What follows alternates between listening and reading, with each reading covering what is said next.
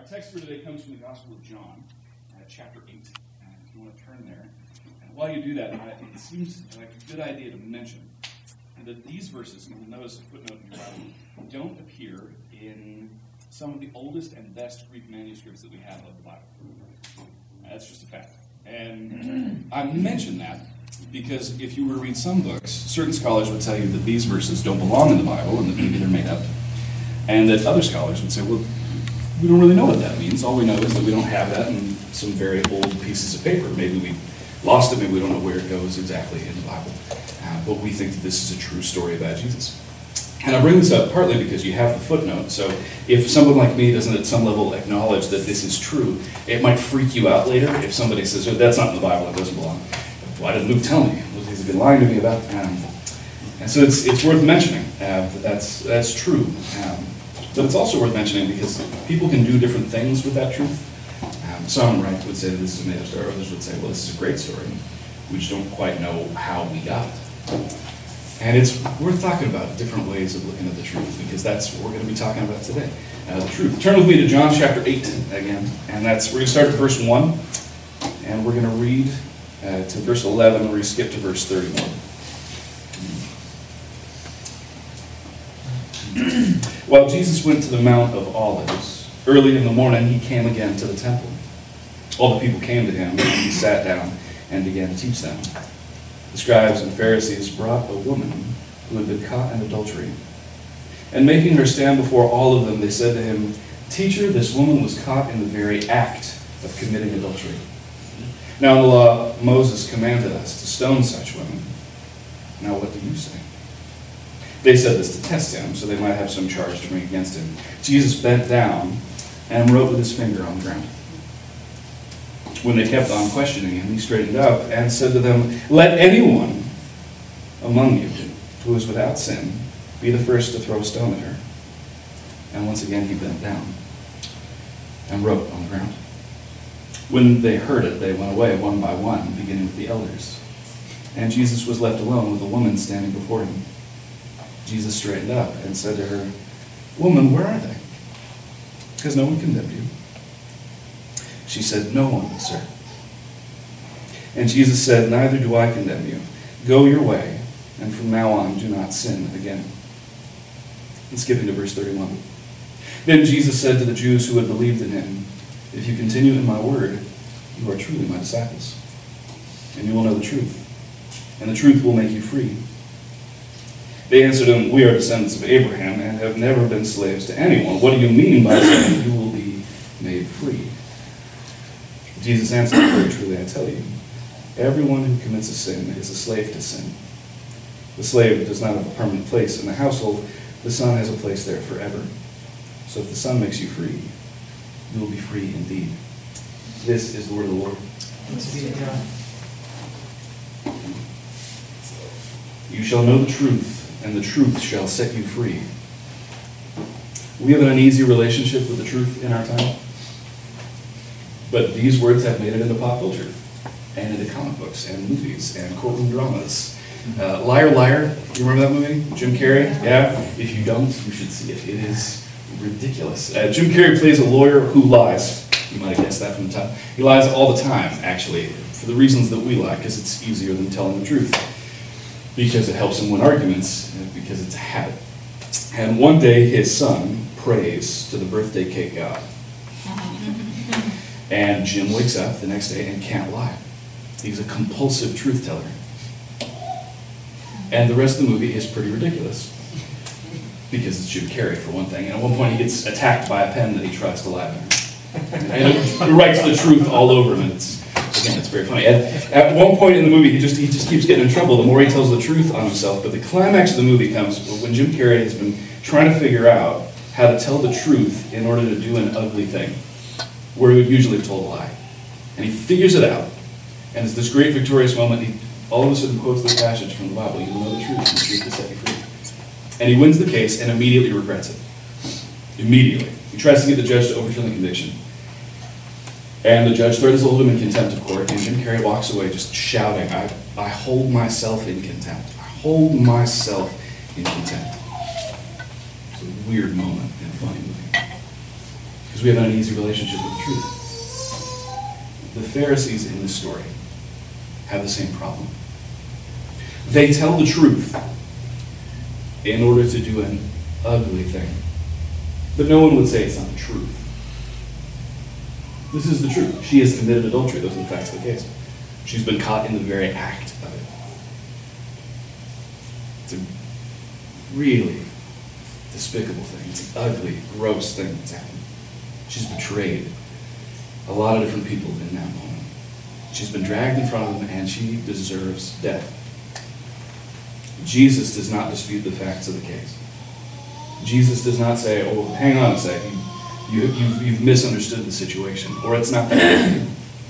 Jesus agrees, this is wrong. And Jesus seems to agree, she deserves death.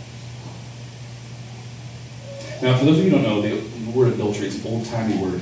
It's old-timey because in our time, uh, we are uncomfortable with the idea of words like this uh, that say that there's such thing as good and bad sex, or right and wrong when it comes to sex. But the word adultery means uh, that you are having sex with someone that you are not married to. That maybe they're married to somebody else, or maybe you're married to somebody else, or maybe both married to different people. It doesn't really matter. It's wrong. The Bible puts this same word in a list alongside murder. That's how seriously it takes that word.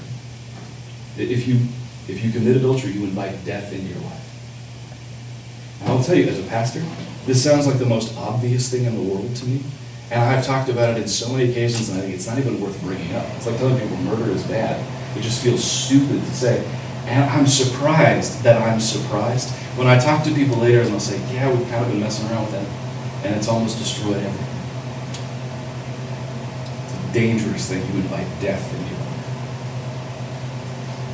And we are uncomfortable with sentences like this in our time, right? That's just the truth laid out there cleanly with no like gray area or disclaimers or caveats or I'm not hiding it by it's just out there in the open. And we go, well, yeah, I mean, like it's, but what you know, what if, what if you're in love with? Okay, that's not great. That's what every cheater would say. Right?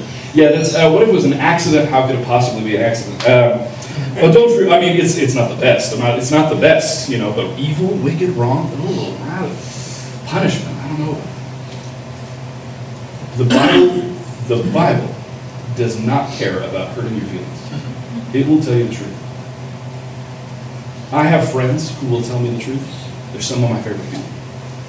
I want people to be honest with me. But can we really say that the people in the story are being honest? The truth doesn't really seem to be setting anyone free in this story. And I have a lot of questions. They've told the truth. But I have a lot of questions. How exactly do you discover an affair at exactly the right moment? To catch her in the very act. That's amazing timing, don't you? And how exactly does that happen at exactly the same time that Jesus happens to be in that particular town during his sermon? Which, incidentally, this happens during a sermon in a temple. Imagine if somebody just drags a half naked woman into this room and says, So, preacher, what do you think? What does the Word of God say? What should we do? It's a pretty intense moment, but the timing is spectacular. Also, if you catch someone in the very act of adultery, as I understand adultery, it is a team sport. Mm-hmm. How is there only one person caught in the act? There was at least one other person there. Where'd he go? Also, you should know that no Jewish person in their right mind would ever convict somebody of this without at least two witnesses. Which means that a group of people have again discovered this. This reeks of a setup. Or the story tells us Jesus is being set up in verse 6. But this reeks of a setup. This woman is being set up. She has done a terrible, evil, horrible thing. But the religious leaders had to know. They had to know already. It's the only explanation I've got. They had to know, and either have been turning a blind eye because they said, well, people do stuff like that, and you know, it's not that big a deal. And then suddenly it becomes useful, and now it's wrong, so they've got to kill her, which would be evil. Or they've known about it for a while, they think it's wrong, but they've been waiting for the moment that it would be useful to suddenly accuse this woman.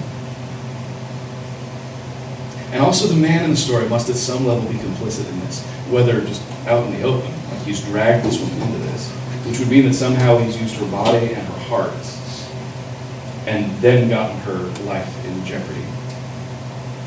or he's just abandoned her and run away like a coward.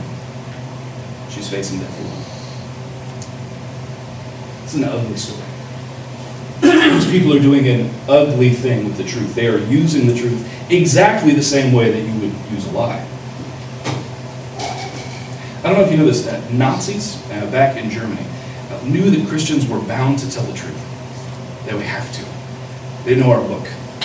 And they would know that Christians in a local neighborhood might know where Christians might know where Jews were hiding, or maybe even be hiding Jews. And so they would go, and they would literally ask the question door to door, do you know where the Jews are? Creating a moral problem for the Christian and it's an interesting thing, there were theologians at the time, more than one, who actually bothered to take the time to try and justify lying to do a good thing. Can you do a bad thing in order to do a good thing? A man named Dietrich Bonhoeffer wrote a book called Ethics. Um, and in it, he actually says, It is better for a lover of the truth to lie than for a wicked person to tell the truth. Which is a mind bending sentence. It is better for a lover of the truth to lie than for a wicked person to tell the truth. And I remember when I, I heard about this whole kind of controversy, I thought, I don't understand. I would just lie. Not even a problem for me. And I think, it's bad that my immediate reaction is, who cares about lying? And my immediate reaction is, there's no problem for me. I must not love the truth more. Jesus loves the truth. He's being confronted with people who are using the truth like it's a lie. But he loves the truth. They're trying to get dirt on him, right? trying to get leverage over him, it says. And ironically, Jesus is the one who ends up in the dirt. It's one of my favorite moments, I think, that in the story of Jesus. There are a lot of good Jesus moments if you read the Gospels over and over again. He does some rhetorical jujitsu on people every now and again, where they just they walk into a conversation and he flips it on them. And he's like, "How did that happen?" They're on the ground. Woo! That was it's just a really good move that Jesus does. And there are moments in the Gospels where Jesus will heal somebody, do an incredible thing, but also just along the way do it to make people angry. So he will heal someone to throw shade at somebody else, which is a great use of the power of God, just to annoy people. I really I love that Jesus does stuff like this. But in this moment, some really powerful people, religious people, have come to confront him with a pressing life or death kind of situation. There is an outrageous thing that has been dragged in full view of everyone. And Jesus' reacts when they say, So what do you say? Do we kill her or not? And he just starts doodling in the dirt. and that's right, my Greek translation is doodling. That is absolutely what that word means. He's drawing something that may or may not matter to him. He may or may not be writing, or just kind of, it might be a cat or maybe a lion. And he's just sort of, he's treating this question, he's treating this entire encounter with exactly the respect it deserves, which is very little respect. He's barely paying attention. Tell me, do angry, powerful people respond well to being ignored? hilarious. and then they start repeating the question, and they probably start yelling it at him because he's just not listening. He just doesn't seem to care. But along the way, I'm pretty sure that just about everybody watching is now focused on the dirt. Which means that for a brief moment, this woman gets a break. That's really nice. It's a gracious thing that Jesus does. Again, she has been ripped in the act of adultery from a house. You can only assume she hasn't had a chance to clean herself up. She may or may not actually be wearing clothing. She might have just grabbed something out of the door. Again, these people are not trying to be nice to this woman. She's very exposed. So she has a brief opportunity to try and cover herself up a little bit, or at least an opportunity to be away from the eyes of these prying people all of a sudden. But they keep repeating the question. They keep repeating the question. And eventually Jesus stands up. Let anyone who is without sin cast the first stone. And then he goes back to doing the dirt. Now that's remarkable. It's just a remarkable and wise act from the God of the universe who has taken on flesh. He needs one sentence. And in a weird way, he actually draws attention away from these people who are accusing this woman. Right? She's stuck in shame in that moment, and she gets a break. And Jesus actually allows these people to kind of think about their own shame for a little bit. He draws attention away from them. So they get to sort of reflect and think all on their own. Now, there are a lot of people, wise people, really good pastors and thinkers throughout the years, throughout the centuries, actually, who guess at what Jesus might be drawn on the ground. And their guesses are fantastic. Some are just Bible verses, like in Deuteronomy, where it says, Don't bear false witness. Or in Deuteronomy, where it says things like, If you accuse someone, make sure you're the first one to throw the rock, and make sure you're not involved in the crime at all. Or in Jeremiah, where it says that the sins of these people will be written in the dust or different biblical characters throughout the years, sexually sketchy women who actually do remarkable things for the people of God, like Rahab and Tamar. Maybe he's just writing a name in the dirt. Or maybe just a list of sins that are probably going on in the crowd of people around him. But for whatever reason, one by one, the oldest first, people start walking away. Age and wisdom don't always go together, but maybe when it comes to awareness of your own frailty and failing, and so the oldest walk away. And the way I imagine the story is this um, stoning is a way of killing someone. You might not have picked up on that. It's a really ugly way of killing someone. Actually, you, you carry the largest rock you can and you throw it at someone. That's how they die. Uh, so it's not like a hanging, which is already pretty violent. Uh, you basically just bash them to pieces with rocks. Uh, usually people either die from blood loss or from concussions. So they probably brought rocks, some of these people. And the way I imagine the story, that's not what it says in the scripture. Now, these people are holding rocks, and one by one you just sort of hear a thud as they walk away. And eventually, they're all gone. And this woman is surrounded by rocks, but no accusers, right? Still the accusations, but just there's no power behind them anymore in the presence of Jesus. Remarkable thing story. And all of a sudden, Jesus stands up. Lady, where'd they go? I like that he starts with a joke. That's just, it's funny to me that Jesus is making this a little bit, this is a very rough day in this woman's life. She was about to die a second ago. Where'd they go? Is there no one here to condemn you? No, sir. Then neither do I condemn you, Jesus says. A little bit later on, right, Jesus is talking to people in verse 31. Now, some folks who believe in him. He says, You need to remain in my words and you'll know the truth. The truth, he says, will set you free. You're really offended by this. What do you mean free? The truth will set you free. But that would mean that we're slaves. That would mean the word we're slaves. What do you mean? We've never been slaves to anybody. I'm telling you the truth. Anybody who sins is a slave to sin. You need to be set free. And if the Son sets you free, you are free indeed the gospel, something Christians talk about all the time, is first and foremost bad news to anyone with a conscience. It's another. It's a good one. Bad news to anyone with a conscience. It basically is this. We deserve death. The, the not so subtle point the rest of chapter 8 makes is that you and I are exactly in the same position that woman is in. That we are standing where she is standing, exposed and in the dirt surrounded by accusations and that we are in deep, deep need of Jesus. The gospel is first and foremost bad news to anyone with a conscience. That would mean that we're slaves. You're right, says Jesus. That would mean that you're slaves. Anyone who sins is a slave to sin. There's all sorts of things that we talk about when we talk about sin. Sin are things that you do that, that are wrong. The Bible is a good many lists on those things, but I think a lot of the time we just know deep down, deep down that it's probably bad to be prideful. It's not so great that we lie. It's really rough sometimes when we look at women like they're objects, or, look at objects like they'll save us. And the list goes on. Anyone who sins is a slave to sin, which means that we need freedom. If somebody knew what was going on in the deep, dark places of our lives, what was happening behind closed doors, if they wanted to, they could probably drag us out in front of a room full of people, all holding rocks, all ready to tear us to pieces. And the good news of the gospel is that Jesus is there too. Right in the midst of those accusations, Jesus is there too.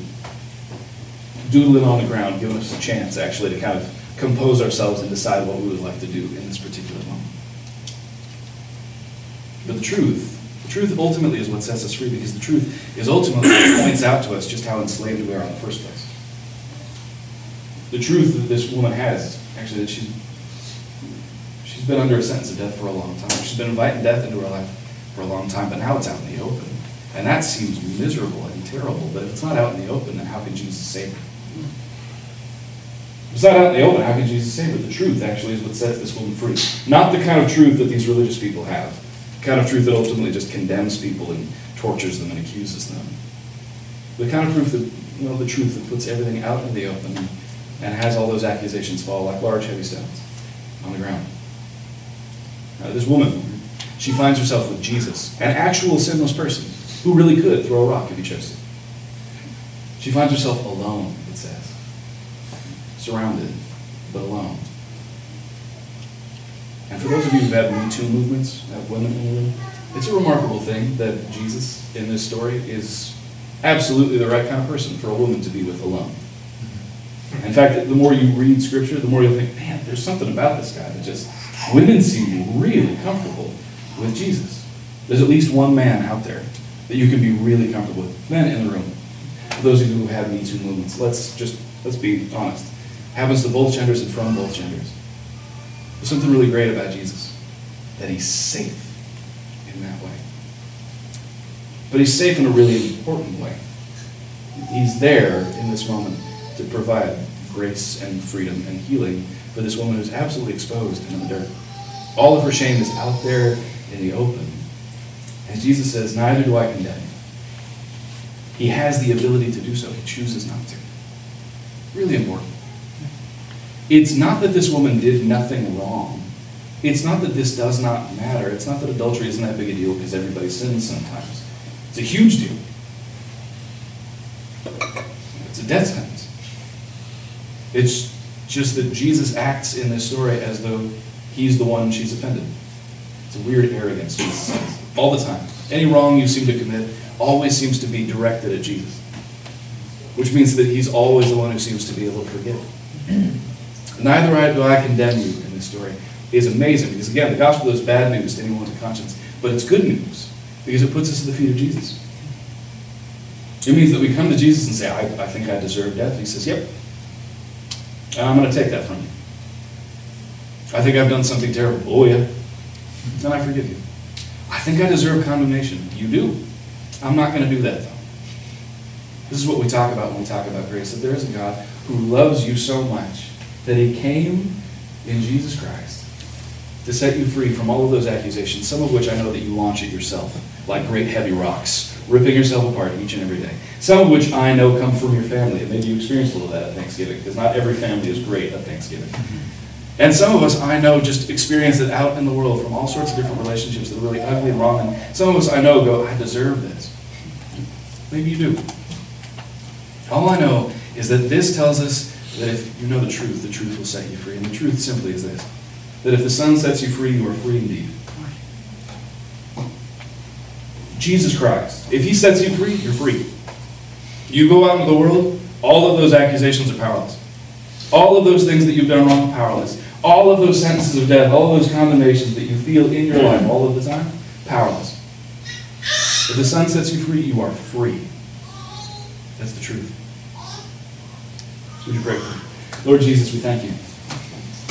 We thank you for good news alongside some bad news. And God, where we've been, where we've been playing around with things that we know will destroy us. God, we pray that you give us the power to give that up. But that we'd come clean to you. And you'd set us free. Lord, we're just getting to know you and we're not quite sure what this means.